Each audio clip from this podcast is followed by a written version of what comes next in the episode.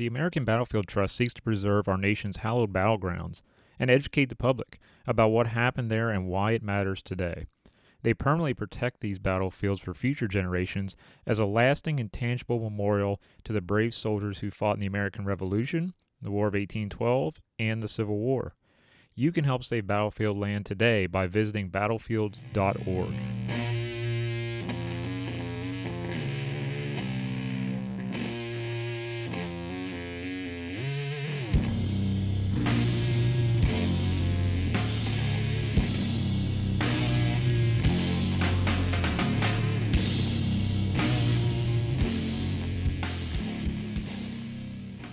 What's up, everybody? Thank you for tuning in to this episode of the Tattooed Historian Show. My name is John. I am the Tattooed Historian, and this week I want to bring you the audio from a great live stream we had this past week with Dr. Peter Carmichael, the director of the Civil War Institute at Gettysburg College, and Ranger Chris Gwinn from Gettysburg National Military Park. He is the Chief of Interpretation Education.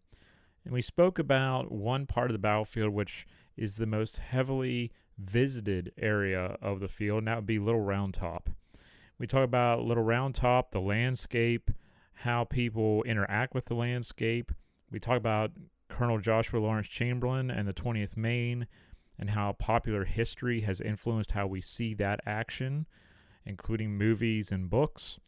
And it's a really great discussion, and you get to hear a lot of behind the scenes stuff as far as uh, this is how people interact with the site.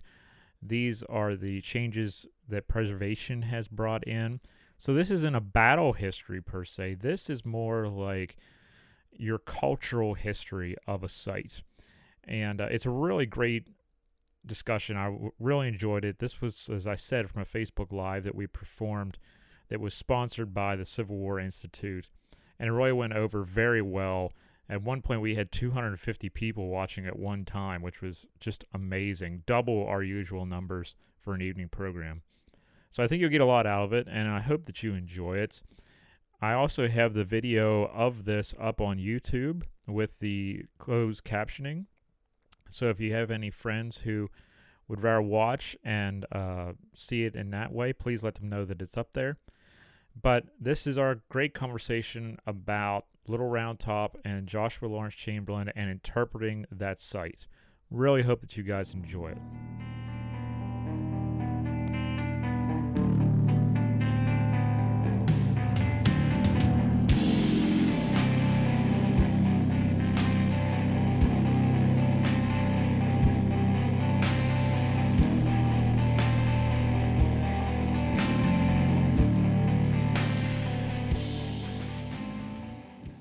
Good evening, everybody. Welcome to this live stream presentation this evening.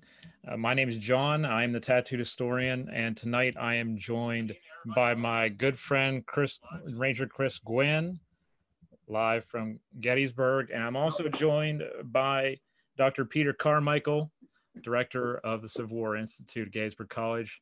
How are you fellows doing? Doing good. Doing good. Right, ready, ready for, ready for another live stream? Can I, yeah. can I share with everyone what I got? Yeah. Oh, yes. I got this from Jeffrey Gabel, who's the head of the Majestic Theater in Gettysburg. I gave him a tour. And of course, when you work for the federal government, right, Chris, you cannot take any gifts, any financial compensation. But when you're a lowly academic like myself, there are some benefits. And I love Peeps. It's one of the uh, really the last sort of, I would say, delicacies left in the modern world. So I, I've, gone through, I've gone through one row My girls, Cam and Isabel. They've helped me get through them as well. So if I'm a little hyped up tonight, we know why. We'll know why. You have the sugar in. You have sugar in you. and they're like ridiculously fresh, and I love this. Will be it. I won't talk about peeps anymore. Hey, sorry, Chris, you don't have any snacks, right? Nothing for that. No, no. My body's a temple. I don't. Oh, okay. You're a park ranger. You have to be fit. You're out there in the outside, right. engaging the public. It's just People. academics for sloths. the perks of being in the ivory tower, Peter. there you go. There you go. Well, we have a really great topic tonight because it's a it's a topic that a lot of people uh, visit Gettysburg to talk about, to see, uh, to experience, and that is interpretation at Little Round Top and Joshua Lawrence Chamberlain. And uh, we, why did we choose this topic, Chris? Why'd you like this topic? Why did we choose this topic? I don't know. Why? So I, I think I sort of pushed it. Oh, did you? Yeah. I did uh, last fall. Chris took my Civil War class uh, out to Little Round Top, and he, he did a, this incredible job.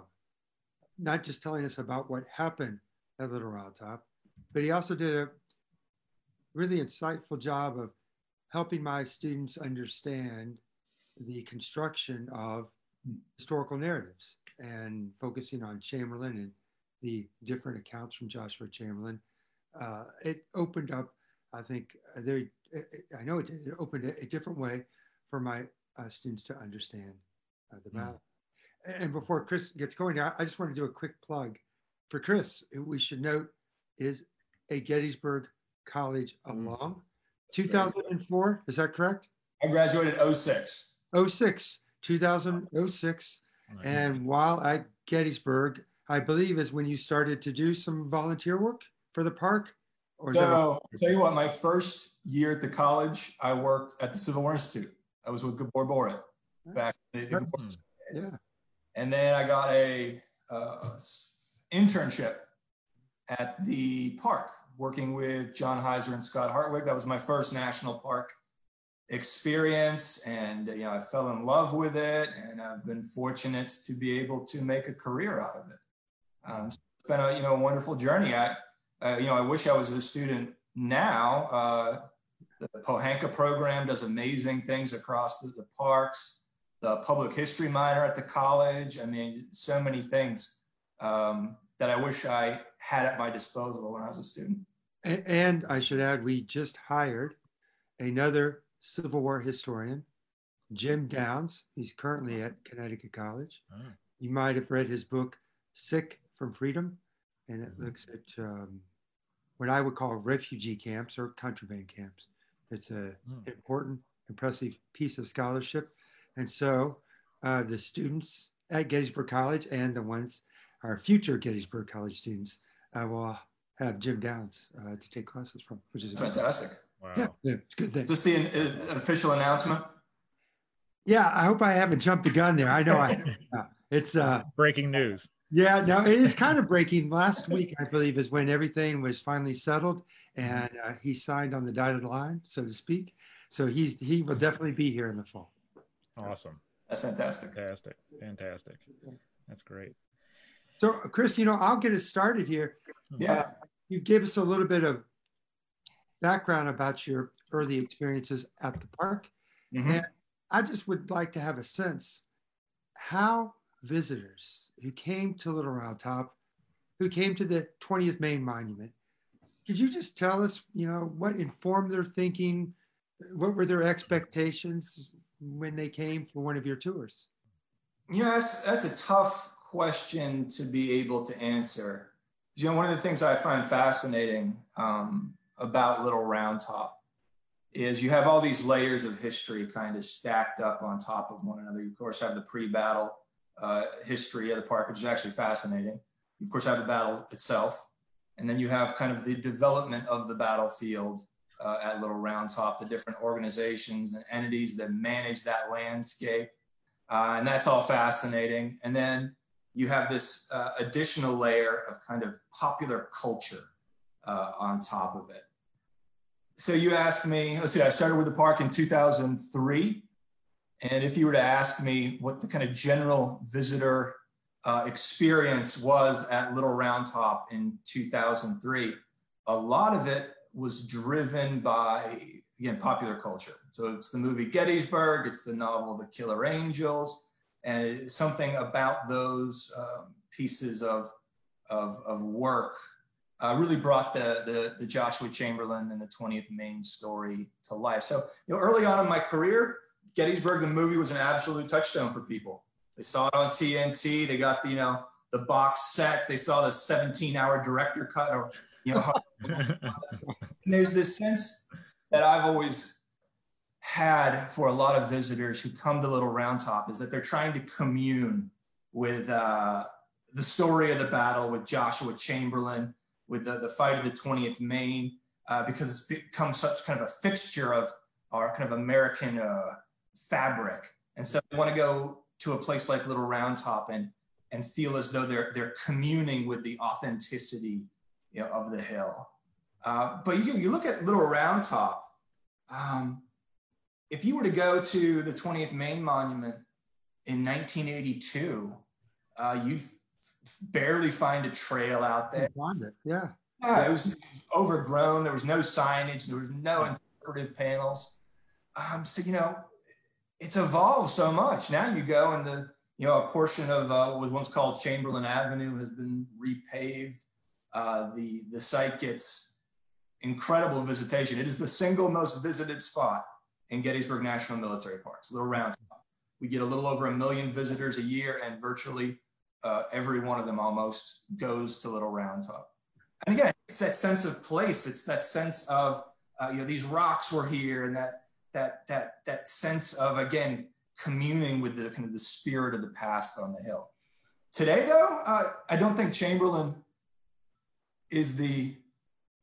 Well, let me rephrase that. I don't think the movie Gettysburg is as significant to our visitors today as it was 10 years ago or as it was 15 years ago. I think, in a certain sense, though, uh, Joshua Chamberlain has kind of, at least Joshua Chamberlain in the 20th and 21st century, has kind of outlived the movie. Uh, he's he's significant now in kind of his own right in terms of uh, again how Americans who visit Little Round Top are thinking about the past. He's been uh, you, you buy T-shirts with Joshua Chamberlain's face on it, and go up to Brunswick, Maine, and go to the Chamberlain Tavern. Uh, you, you get a Joshua Chamberlain action figure. Um, so he's outlived the popularity of the movie. So I'm just going to step back a little bit. So what do you think about the movie Gettysburg? And, we'll just focus on its depiction of Chamberlain. You can talk about the combat. You can talk about Jeff Daniels. It's, you know, it's tough for me to be able to look at that movie objectively because, in a certain sense, I'm so emotionally attached to it. Right. So, what did it come out like? 92, 93. Yeah. Yeah. I'm 10 years old, and the, the movie just it captivated me. It was amazing. It, it captivated me. I fell in love with uh, you know Joshua Chamberlain with with uh, that depiction of, of, of the battle. Mm-hmm. Uh, and, you know, you I dislike I dislike it when individuals look at a movie like Gettysburg or the novel The Killer Angels and, and try to pick it apart and try to um, critique it as a, as a work of history. It's really not. Um, anyway, I was listening to John's interview with um, Stephanie Walter Seals. Am I saying that name right? Yeah, Stephanie Seal Walters. Yeah. Stephanie Seal Walters. And she was talking about the movie The Patriot um, and how that movie took incredible liberties with with uh, the story of the American Revolution in the Carolinas. The same thing with uh, the, the, Hamilton uh, Broadway play. I mean, it's it's a work of art. It draws from the past, but it very much is kind of its own thing. And the value of those things, Gettysburg, Hamilton, is not that they're this this forensic analysis of the past, but they're entry points for people. Mm-hmm. People interested. They ignite some sort of of spark that then, uh, hopefully, and at least certainly in my case, encourages you to want to learn more, to visit places like Gettysburg. I mean, the park saw a huge surge uh, in the mid 90s after the movie Gettysburg came out. And that little social trail uh, to the 20th Maine Monument, you know, became the Joshua Chamberlain Superhighway. Right. It's, it's, it's right. like a highway, right? Yeah, yeah it is. It's, you know, yeah. it's an old road bed, but it leads you straight down to the, the spur where the 20th Maine Monument is. Mm-hmm. I think just, just, just as Joshua would have wanted it. Oh, no doubt, no doubt. we can talk, we can talk about that. Yeah. But the, the value of, of popular culture is that it provides people with that entry point. It, it gets them interested. Uh, and so I find far more uh, value uh, in, in, those works, those, those mediums, um, than than things I can pick apart and kind of uh, detract from the, the, the, the film or the play. You know, Hamilton, for example, after that that Broadway play opened, the Hamilton National Historic Site in New York saw an increase in visitation that was 174% higher than what it had been the year before. And I'm sure they weren't prepared for it. Oh, no, no, no. I mean, Right. Uh, Yeah. No, and I, I say this with a great deal of respect for the agency that I work for, but a lot of times the Park Service is very reactionary. right, you can't anticipate. Right. Well, that happened with Ken Burns as well. Right. Absolutely. That's what I was thinking with Ken Burns. Yep. Yeah. Absolutely. Bruce was overwhelmed. Yeah. Also, because that was back in the day when the fall was not particularly busy, right? Your season was mostly the summer, and Burns was released in the fall, so they didn't have seasonal staff uh, to absorb that visitation, which is always a good problem to have. Uh, but yeah, like you said, it's difficult. To, Mhm. You know, what I would say too to that point is what we're seeing at parks like Gettysburg is this kind of evolution in visitation, where visitation is on a somewhat downward trajectory. It's not as precipitous as some people make it out to be. It's not as calamitous as some people make it out to be. But what I think is more interesting is patterns of visitation are changing. So, you know, on a normal day in the summer, your Little Round Top's busy. Right. On a normal day in October, Little Round Top is incredibly busy. It's incredibly busy. Um, so that that idea of you know kind of the summertime visitation, this is when people go to parks. It's, it's true, but we get a ton of people in the fall now. hmm and in Yep. the spring, the school groups, right? Yes, Oh, yeah. yes, Yeah. yes. I mean, the buses are all over. I mean, they they were all over the place, but yeah, it's impressive. Well, and they still are, and that's I mean we can talk about that too, but. Uh, the effect that all that has had on Little Round Top is increased visitation. People want to go to the hill. They want to they want to go and they want to touch the 20th Maine Monument. They want to climb up on the same boulders that Strong Vincent was climbing up on. And so, in terms of the Battlefield Parks management, Little Round Top is one of what I would call kind of the most fragile park ecosystems, for lack of a better word, a cultural landscape, for lack of a better word. And so, we have a lot of challenges uh, at Little Round Top erosion, um, soil compaction, the toppling of, of, of breastworks that had been built initially during the battle and then restacked over the years. So it's a very, again, fragile uh, place, but it receives incredible amounts of visitation. Oh, I'm sorry, John. Go right ahead. I was just going to say uh, two points really that uh, my father took me to Gettysburg for the first time in 1988. I was I had visitation on a Friday with my father. He took me there. Just happened to be the 125th anniversary. He had no Mhm. idea. He was never into history. So he's like, I'm going to take my son to the battlefield. He took me to Little Round Top. That was where we went. And that was just the thing. My picture on Little Round Top in 1988, just this little kid sitting next to a uh, staying next to where Weed fell, you know, and it was there. And uh, I'm also wondering, uh, also going to say that we have double the amount of people watching this live that we've ever had. So this shows you what Little Round Top is to a lot of people. And Joshua, Joshua Chamberlain, name man. recognition, name recognition coming around. Uh, what about Chris? With like people go up there to see the scope of the battlefield because you can see most of the battlefield other than Mhm. Culp's Hill area. You can see the scope. You can get you can see clear up to the Peace Light on a clear day uh, on the north end of the field. Do you see people doing that for that reason, just to showcase how broad? The, the Certainly, certainly. You know, we have we're fortunate at Gettysburg, and we have this amazing cohort of uh, licensed battlefield guides, and so these are essentially contractors or they're self-employed. Mhm. They lead personalized tours of the battlefield, and virtually all of them get out of Little Round Top. Virtually all of them, Mhm. uh, because there's so much that kind of appeals to the visitor that you can find on the hill. One, it's this kind of iconic landscape, right? It- It's it's it's unique. It's this hillside covered with rocks and boulders. It's this very kind of iconic terrain. You can see almost the entirety of the battlefield from there, and there's value in that and kind of uh, giving people the spatial understanding of the battle and of the park. But yeah, but at the end of the day, it's beautiful. It's gorgeous up on Little Round Top. You can watch the sun set over the distant hills.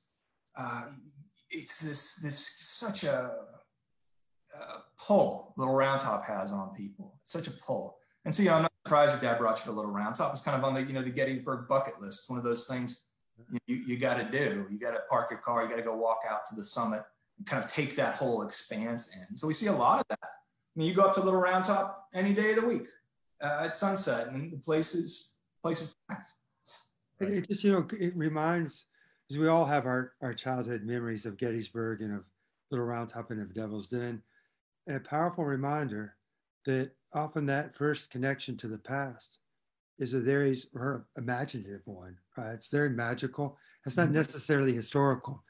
And I think public historians don't lose sight of that very often. Academic historians almost always lose sight of that. Uh, and it goes even back to your point about the movie itself. And what you said about the movie reminded me of what Steven Spielberg said when he gave his uh, November 19th address, Spielberg did yeah. at the National Cemetery, in which he made, you know, an obvious but important point. What he does is quite different than what we do as historians. We have different purposes and we reach and connect with our audiences in different ways. And that emotional, that visceral linkage or that connection is mm-hmm. so vital. And that's why it's always so reaffirming in the spring to be driving around the battlefield. And seriously, there's just wherever you turn, there's another school bus. Mm-hmm.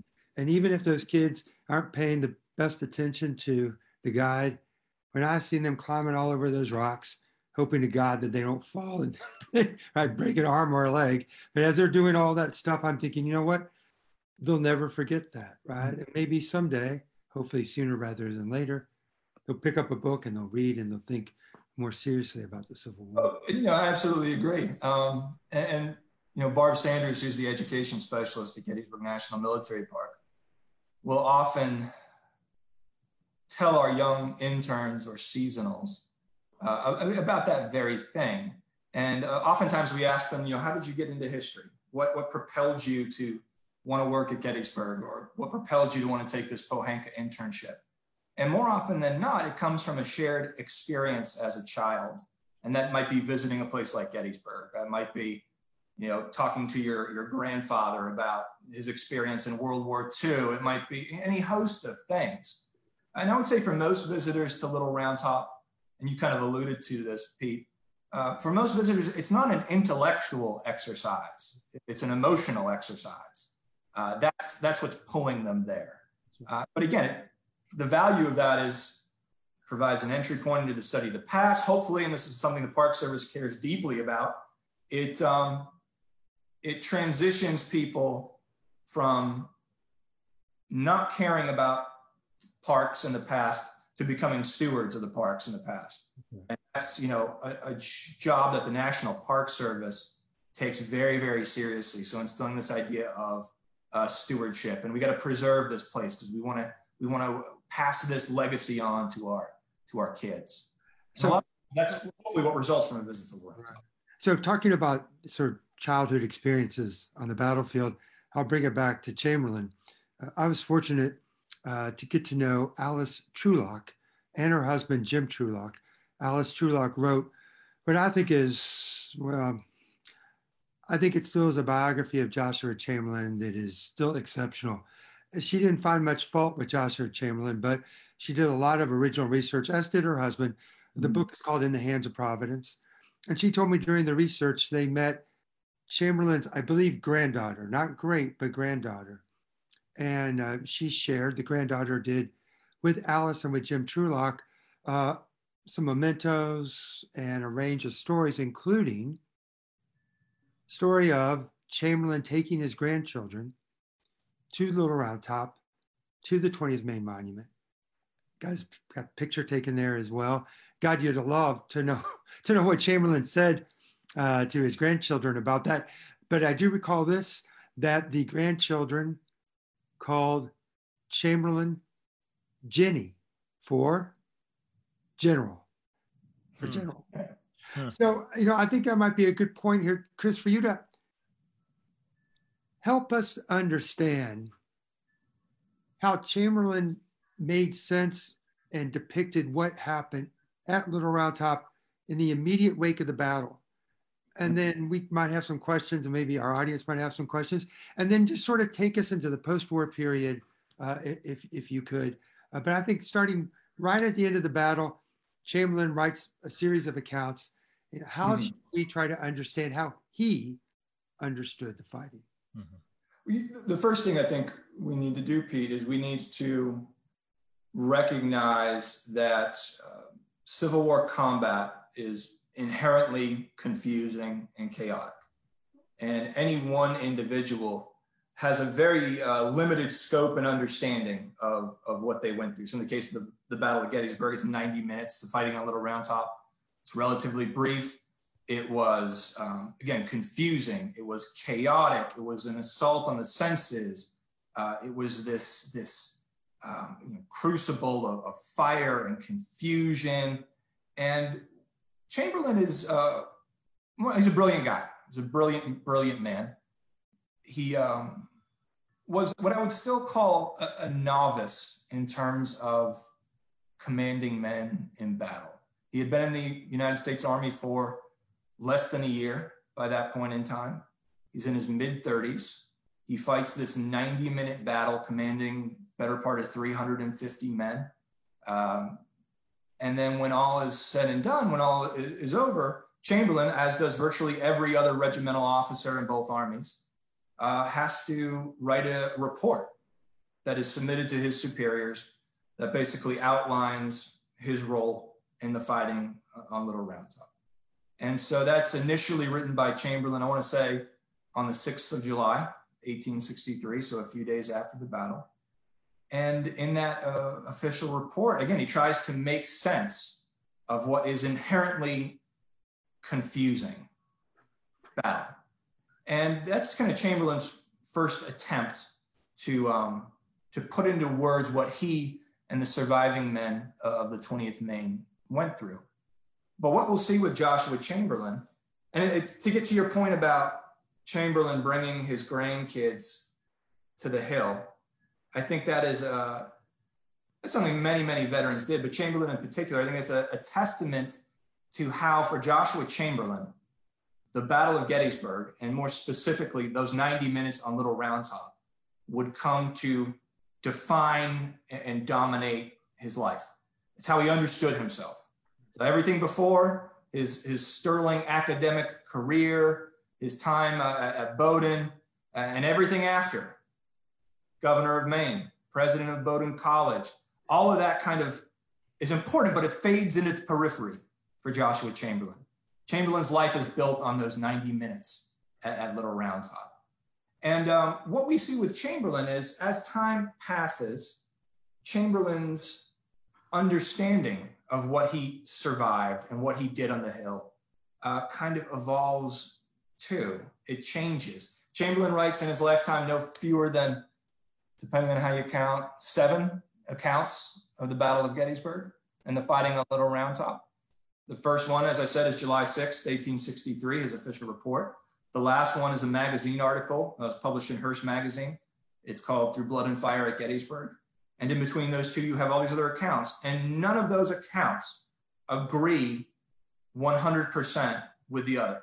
They're all departure points. Uh, they're all um, they're all slightly different in how Chamberlain understands what he did in the Hill, what he ordered, what he said, what he didn't say, and his role in it. But what I would say is throughout this this um, this this post-war period or this post-battle period, Chamberlain understands how important that moment was in his life, and he will guard the story of the Battle of Little Round Top and the hill itself. He will guard it very, very jealously.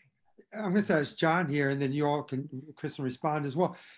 Chris, your point that there is uh, an evolution in how Chamberlain remembered and wrote about uh, the battle, and that uh, his depictions of the battle, uh, there's certainly contradictions, tensions among these accounts. So I'm asking you, John, does that make, in your mind, um, does that make Joshua Chamberlain unreliable as a historical witness to what happened at Little Round Top? That's a great question because we talked about that the other night with Cameron about uh, diaries, memoirs, and stuff like that that's written well after the fact. And when you have all these different narratives from one person and they are starting to kind of not jive, you know, are starting not to talk to each other, it makes you question some of the legitimacy of some of what he is saying. Uh, and I know that there are people out there who who have questioned that before, or there, there are people like we have in our in our discussion area online here who are big Gouverneur K. Warren fans who think that he's a bigger, you know, star than Chamberlain. But I think that um, it really makes you you have to take that into consideration when you look through all this, right? Where you're saying, okay, he says this in the 1860s in 1863 on July 6th, but he's saying this in the 1870s or the 1880s. So which one is the real one, or which one has been maybe blemished a little uh, less? Um, you know, uh, I think that it goes into the historical memory of the veteran and and uh, showcasing what he believes that he did himself or what he didn't do himself. And I think that's a a thing that sometimes is a timeless thing with some veterans. And and I really think that we have to take all six or or so of those and put them into perspective and say, uh, are there any I, key um, features or not? You know? So I'll ask, ask now, do you believe then that the accounts that Chamberlain wrote, they were closer to the event itself? Do you believe that those accounts, by the very fact that they were closer to the event itself, that they're more accurate, more reliable, more trustworthy? Or should we not even be asking that question at all? It's a question I'm asking, not really a very valuable question. I gotta say a couple things. One, I think everyone wants to be the hero in their own story, and that's true for Joshua Chamberlain. In terms of this idea that you know the fact that he writes that initial report so soon after the battle, does that give it a greater degree of authenticity? Do we believe that account more? I don't know if that's always the case, Pete. I don't know if that's always the case. Uh, if you look at a guy like John Batchelder, for example, so John Batchelder uh, is kind of the first real official historian of the Battle of Gettysburg. He's a he's a civilian. He shows up while the wounded are still uh, in field hospitals. dedicates the remainder of his life to the study of the Battle of Gettysburg. And arguably, he knew more about the Battle of Little Round Top by the end of his life than a lot of men that fought at the Battle of Little Round Top. Hmm. Um, and so, you know, I, I, don't necessarily know if that's if that's the truth, Pete. And you know, with Chamberlain, how his story uh, evolves and, and morphs. It's, I don't think it's something he's necessarily doing intentionally to, to blow his own horn. There might be a little bit of that. But what I think he's doing is he, he is hearing all these other perspectives on the same moment. He's getting all these other viewpoints and he's trying to, to make them com- compatible, if you will, with his own understanding of what he had gone through on the Hill and the role that he had played on it.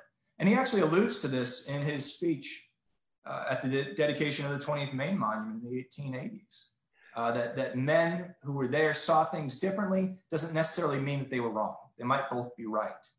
Um, so I think as Chamberlain, again, ages, as his understanding of kind of the scope and context of the war and what he did in it changes and evolves, his, his understanding of what he did specifically uh, evolves as well.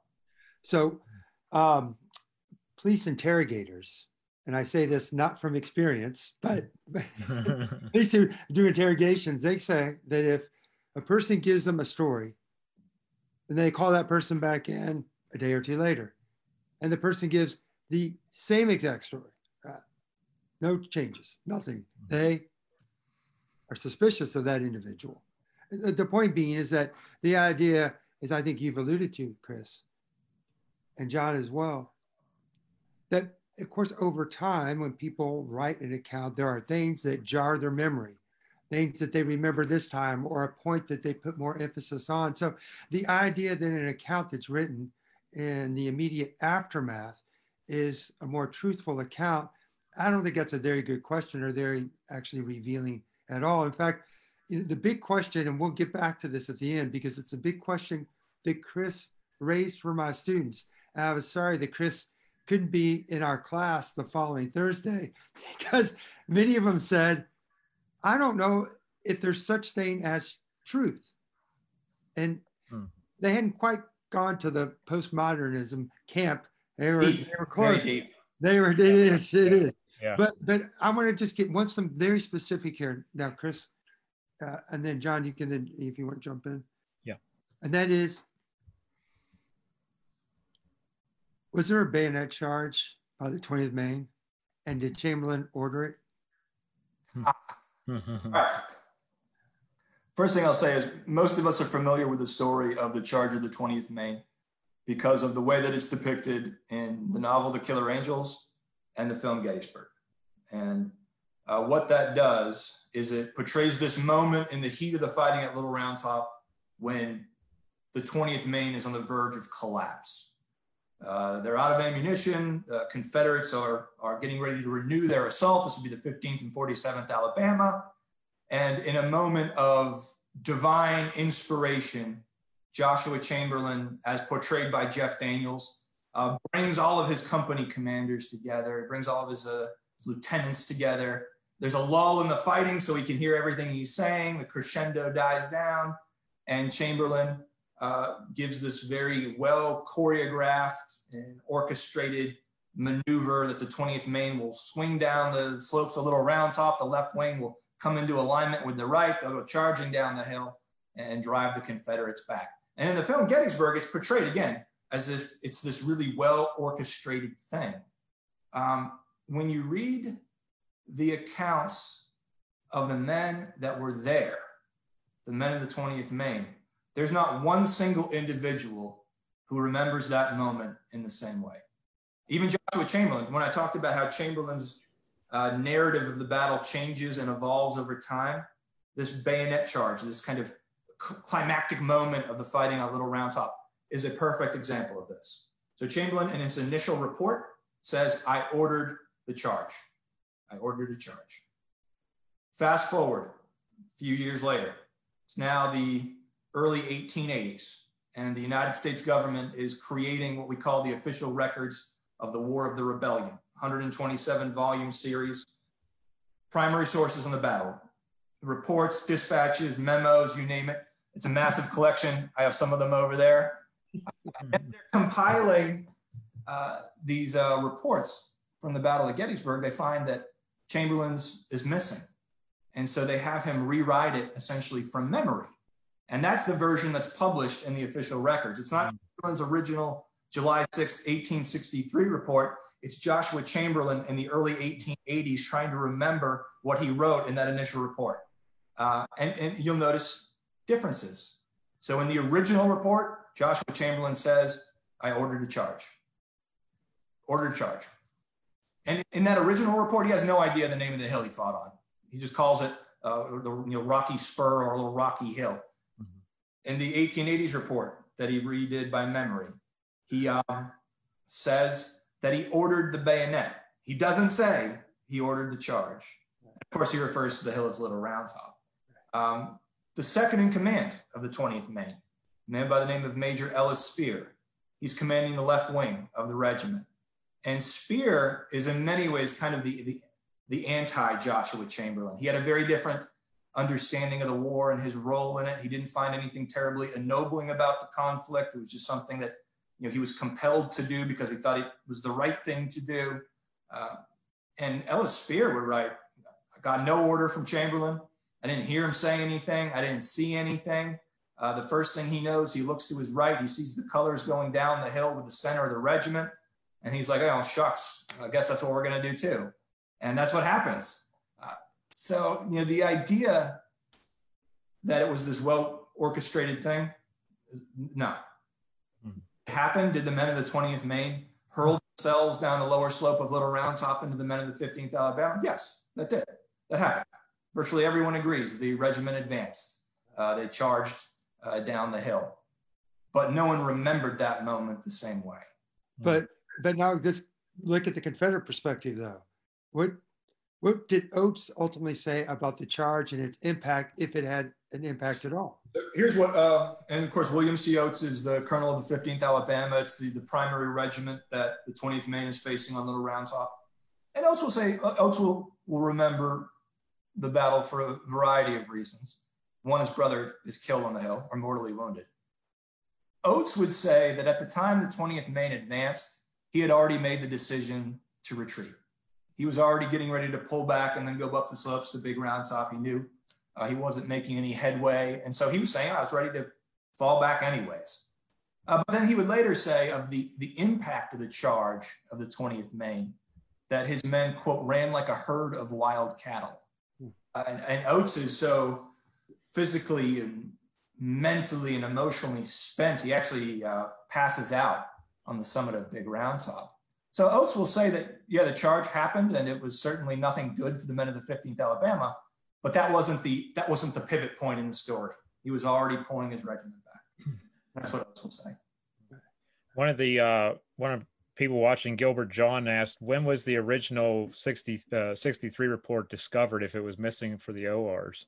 I want to say a copy of it was found, and don't quote me on this, but I believe a copy of it was found in the Maine State Archives um, up in Maine, up in New England. And then there's actually a supplement to the official report uh, or the official records. And I believe his, his uh, original report may have been republished in that, but don't quote me on that either. But I believe a copy was forwarded to the governor of Maine in 1863, and it was filed away in the Maine State Archives. And that's that's how we got the original report. Okay. I, I'd like to play devil's advocate for a second if I would, because Pete usually does, but I'll, I'll try this time. Um, so we have all this focus on Chamberlain. Obviously, he's in our title. Who do you who do you think is forgotten about on Little Round Top the most for what their actions were? Who is forgotten about the most? That's a tough question. Um, you know, for a lot of the Gettysburg battle buffs, we always try to, to pick out, you know, the real hero of Little Round Top, right? Was it Strong Vincent? Was it Gouverneur Warren? Was it Joshua Chamberlain? Uh, was it Patrick O'Rorke, who's, who's, killed on the hill? Was it Charles Hazlett, whose uh, guns are literally dragged up the slope? I mean, in a certain sense, it's kind of a reductionist thing, right? I mean, it's taking something really complex and trying to boil it down to it was this guy. This is this is the man. This is the man. Yeah. You know, what I, more often than not, though, what I find most compelling are the individual uh, soldiers that make up the ranks of the 20th Maine or the 83rd Pennsylvania. And I think for um, a lot of our kind of interpretive efforts on the, the Hill, we spend a lot of time talking about Chamberlain and Warren or Rourke and Vincent, and it's often at the detriment of the, the rank and file individuals who clung to the Hill for 90 minutes under inconceivable uh, stress, this uh, inconceivable uh, moment. Uh, and so the, I think uh, the rank and file and how they remembered the battle is fascinating. Hmm. How you like that answer, Pete? I, I'm, I'm right there with you because I've always been somewhat distressed when people want to come to a battle, any battle, and they want to extract a moment from that battle in which all the events hinged upon, which, as we know, is, as Chris has said, is incredibly reductionist. And and I guess it leads me to ask Chris something that I've sensed, um, sensed it from even my students, but certainly have sensed it when I've gone and given talks, and that's a backlash against Chamberlain. And so, can you talk to us a little bit about, and and hopefully you perceive the same thing, or I'm going to have to explain it. Uh, what is this backlash? Why, why is it why why is it happening? I'd say here's what I'd say to that. I think there are actually kind of two backlashes.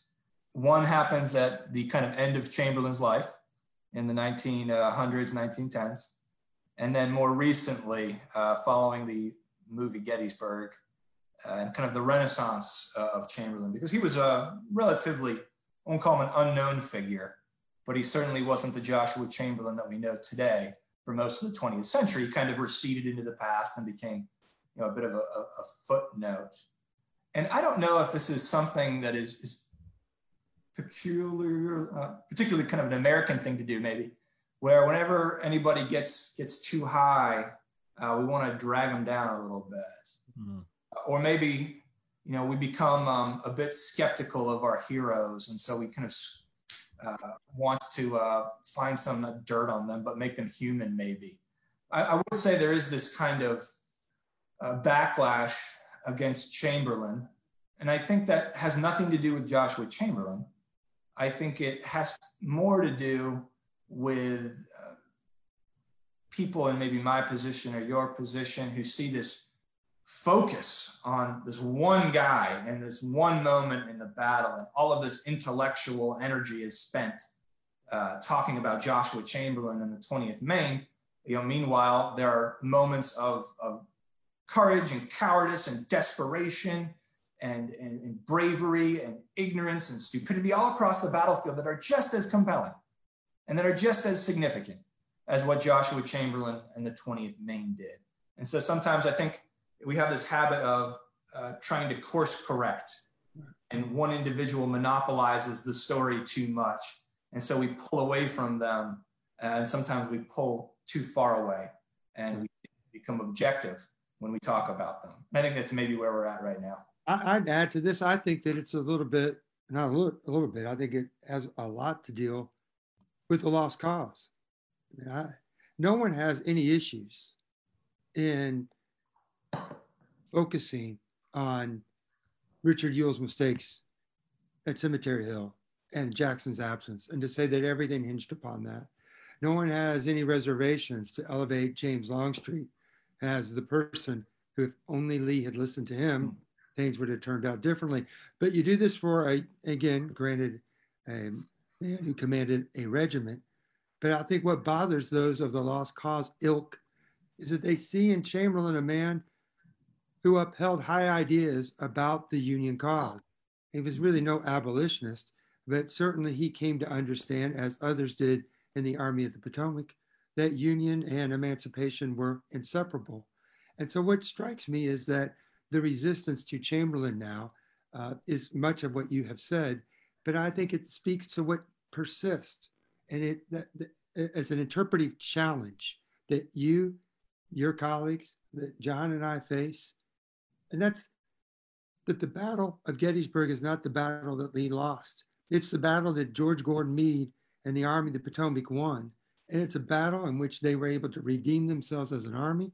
And it's a battle in which the cause for union and for emancipation, men died for that. They knew what they were dying for. I'm not trying to make this a war of saints on the northern side and sinners on the southern side, but I'm still shocked by the struggle and the challenge that we all have in getting people to understand that high ideas did matter to men on both sides, on both sides. But the cause for union, Joshua Chamberlain was a believer in that.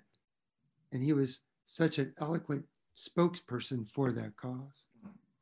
I just want to throw some real quickly in. Here's my, I, I love Gettysburg. I live at Gettysburg, but I did my seasonal work at battlefields in Virginia. And I just wanted to just a little disagreement with Chris. Joshua Chamberlain, he would probably have argued, I, I believe, that it was what he did during the last two weeks of the war that were the most important things he ever did. He wrote a book about it. He didn't write a book about Little Round Top. He wrote a book, The Passing of the Armies. There it is. And it goes from the Lewis farmhouse to the White Oak Road. Now, once again, Chamberlain is at the center of those battles, but he was truly remarkable. He saved the Fifth Corps at the Battle of White Oak Road, and not to mention, of course, his role in the surrender at Appomattox. So, again, Gettysburg certainly um, was something that Chamberlain drew immense pride from. And as you pointed out, Chris, he was very territorial about in terms of this is my site, this is my battle, and I want people to understand it my way. But we should not forget what Joshua Chamberlain did during those last few weeks of the war. And Passing of the Armies, I think, is hmm. is a brilliant book. Mm-hmm. mm-hmm. What about what about Chris with the? Uh, there was a book several years ago that came out that talked about the myth of Little Round Top and saying about how important it was. And uh, we actually had a question here from Tom Shea where he, uh, he says, "I'd like to hear opinions on what rebels would have done if they would have taken it. It seems a small artillery platform." Plus the Union Sixth Corps would soon be available to retake it.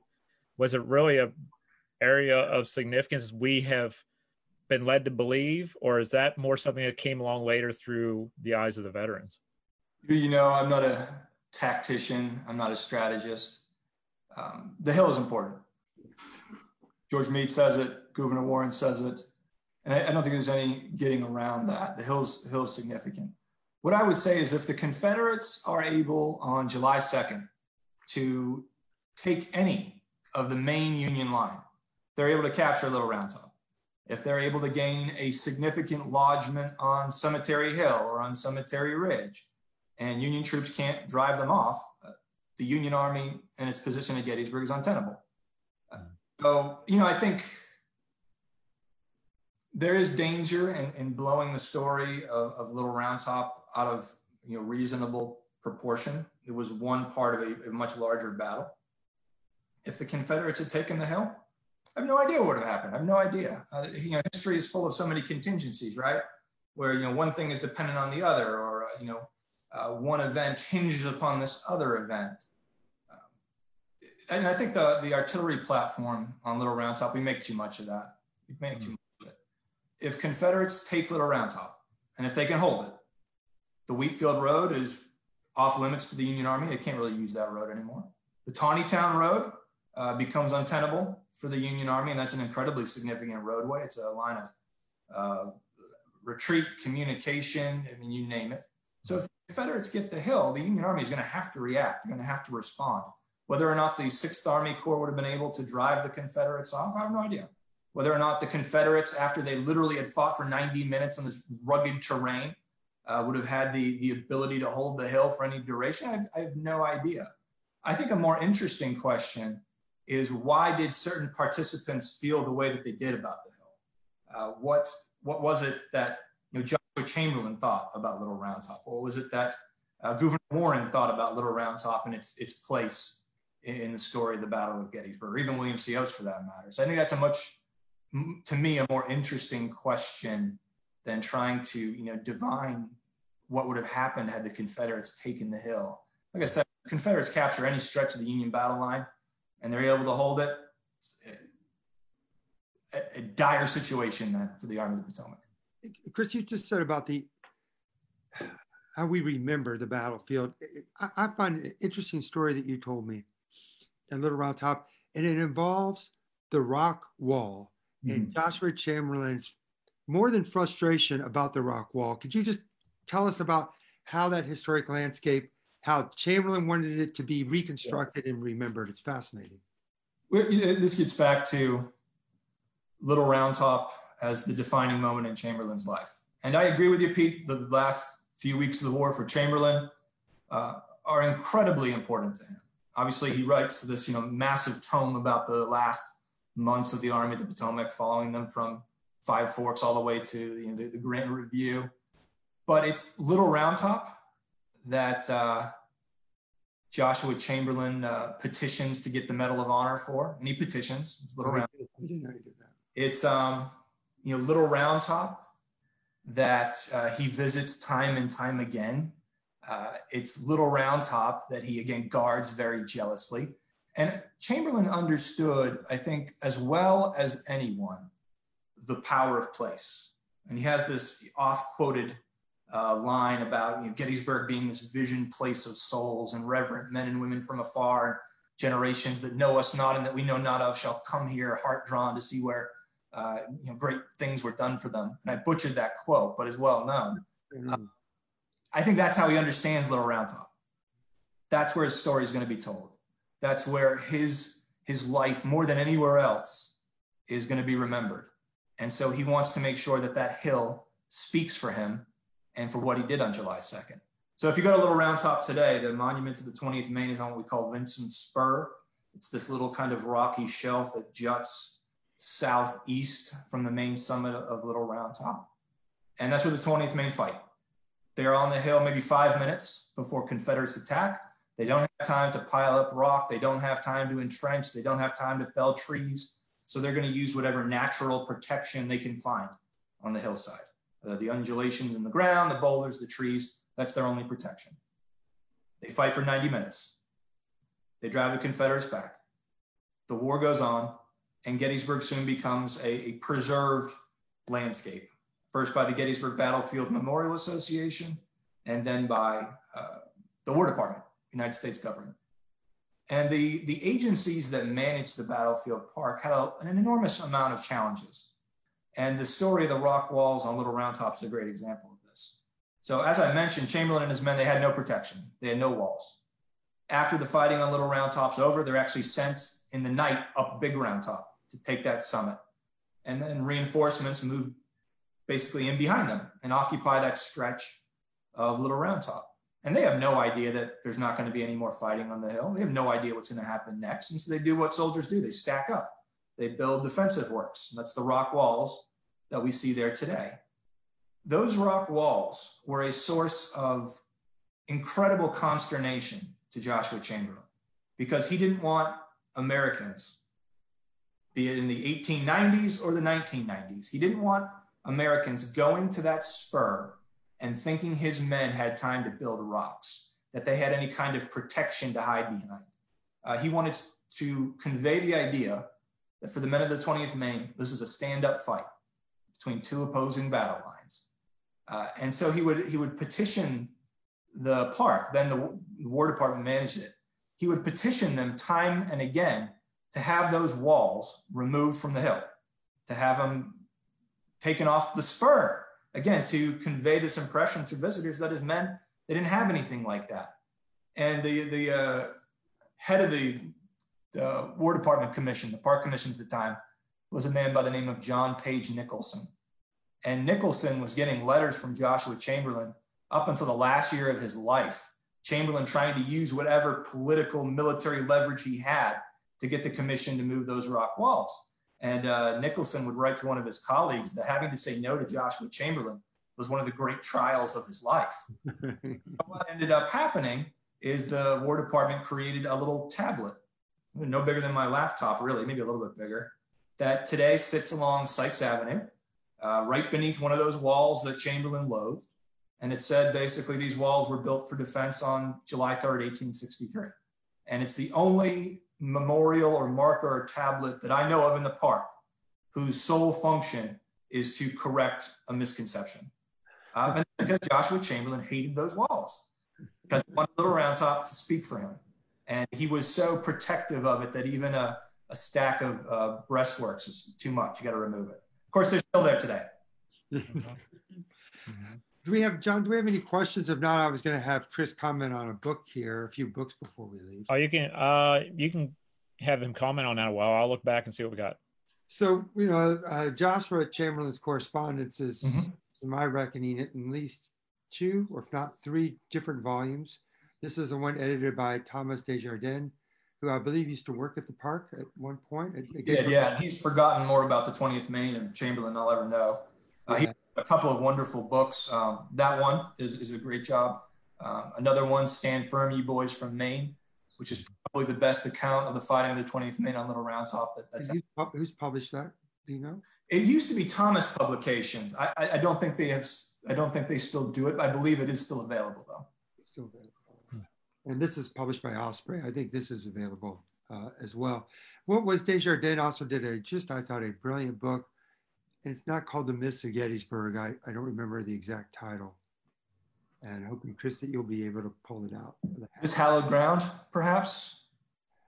He takes a number of different case studies, one yes. Chamberlain, and it's just a wide range of things. It's really, really exceedingly well done. Looking at, in essence, sort of various myths. He has a piece on John Batch, Batchelder as well. Yeah. I mean, really, yeah, it's really, really well, well. It done. is very well done. Hmm. And then this is the other book, Chris. I don't know if you have any feelings about this, um, edited by Jeremiah. Is it Gorka? You, do you know this very well?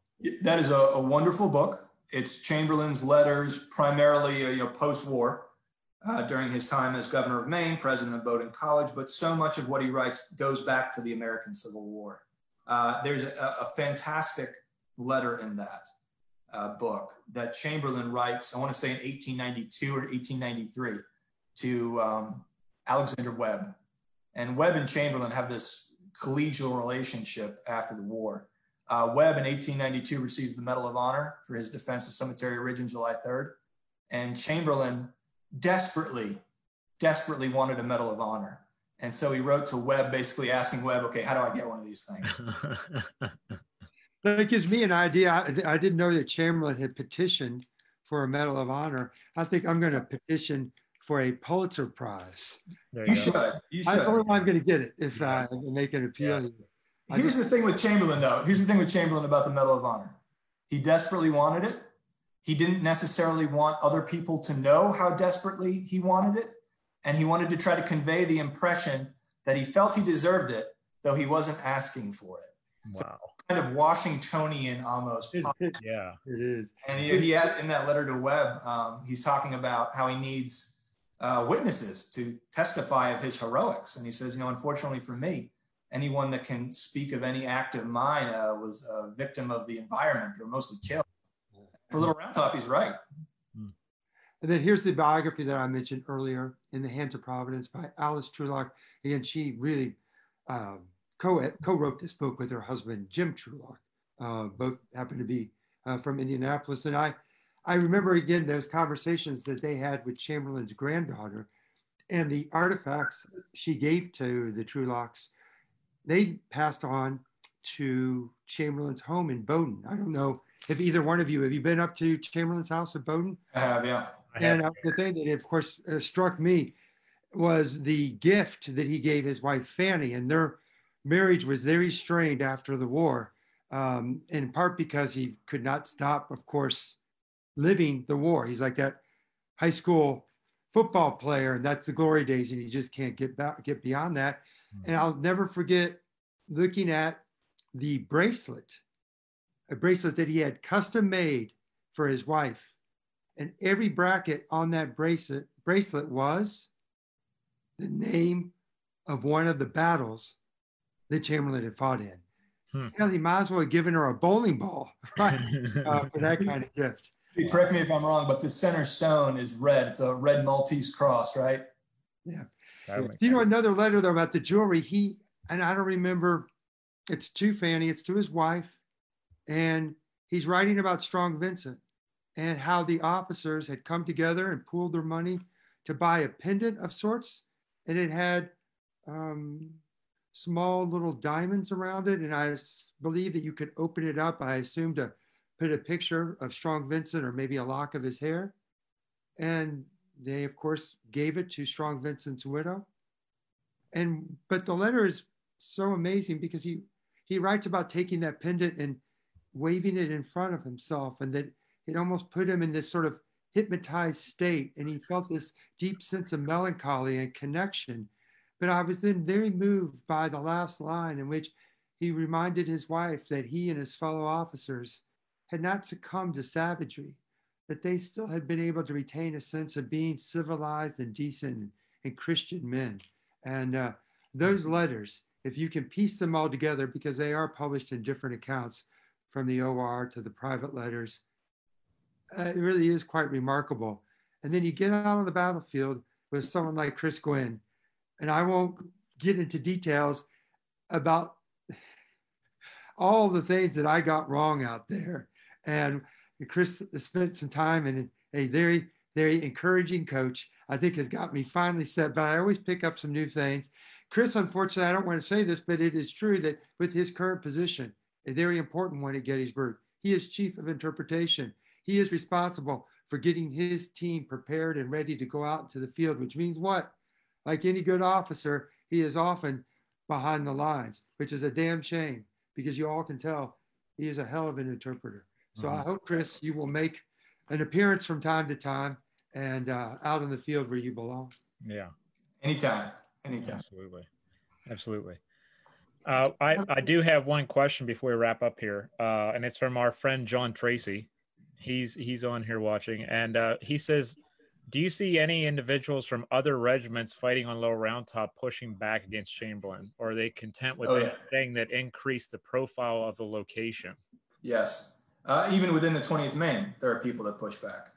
Uh, Spear, for example, uh, later in life, uh, pushes back on, on Chamberlain's story. Uh, Oliver Wilcox Norton, who is a bugler with Strong Vincent, uh, is another example of that. Hmm. And there's this very interesting correspondence between Ellis Spear and uh, Oliver Wilcox Norton about Chamberlain. And Spear at one point uh, starts to refer to Chamberlain's uh, colossal egotism. And Spear shares this one story with Norton. And it was at a Bowdoin College commencement when Chamberlain was president of the college. And Ellis Spear at this point is also a Bowdoin graduate, I think on the board of directors or something like that. But it's commencement. And all the students and faculty, they're all sitting in what I assume some sort of uh, auditorium. And Chamberlain walks in in his academic regalia and he goes down the center of the aisle. And Ellis Spear sees two students kind of turn and whisper to each other and says, uh, and they say in this hushed tone, uh, there goes the man that, that took Little Round Top. And Chamberlain heard this and he stopped, turned to those two young students, and he said something to the effect of, Yes, I took it and held it too, and then continued walking. And Spear overheard this. And he would uh, write to Oliver Wilcox Norton that uh, it seemed as though uh, Chamberlain was stealing from the dead. And Chamberlain should have stopped and said, No, that title belongs to Strong Vincent. Wow. Wow. Very neat. That's a great way to end. Yeah. Uh, John, who do we have up on Thursday? Who do we have up on Thursday? That's a great question. I think it's Mr. Harold Holzer. It is Mr. Harold Holzer, isn't it? I have to prepare for that one there. Yeah, one of the leading Lincoln scholars. He is going right. to, uh, we're going to have a conversation with him yeah. about times in American history in which our presidents have drawn upon the inspiration of Abraham Lincoln. So uh, I'd be prepared for a very lively conversation. Uh, Harold is incredibly, like I said, engaging, and his knowledge of all things related to Lincoln is truly staggering. So Thursday, seven o'clock. Is that correct, John? Yes, it's going to be an honor to have him on. It's going to be awesome. It will. It will. It's an honor to have Chris too. It is, and you know, we should just also say that the three of us with Jim Broomall, we have all worked together. It's really been a wonderful uh, partnership and we are all the three of us, and I maybe Jim will get in the mix as well. We're hoping to do some more programming over the summer. We all know that things are so unpredictable, and with the social distancing, that certainly uh, put some constraints on what we'd like to do. But but we are in earnest conversation, and I'm quite I'm quite confident that we will come up with some things on the battlefield or in a classroom. But we're gonna the three of us with Jim Broomall uh, will be doing some things I know this summer. Absolutely. Thank you. Thank you, Chris, for. Oh, absolutely. Thank you for having me. Thank you, Pete. Thank you, everyone. Thank you, everyone, for watching. Take care of yourselves. Good night.